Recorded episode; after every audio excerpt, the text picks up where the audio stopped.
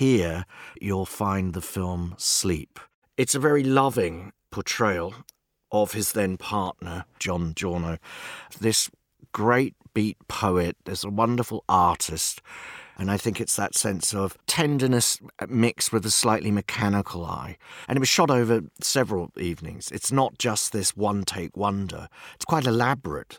You know, you can imagine the affront of this work at the time of its making when it was shown in cinemas, experimental or not, people were angry at the film, people were inclined to walk out. And I think it's the beginning of a kind of filmmaking with Warhol, almost the kind of filmmaking where you don't actually need to see the film at all. The actual making of it was almost enough. Sleep is going to be a film that many people will walk in, they'll catch a moment, everyone will catch a different moment. It's just nice to spend some time with it.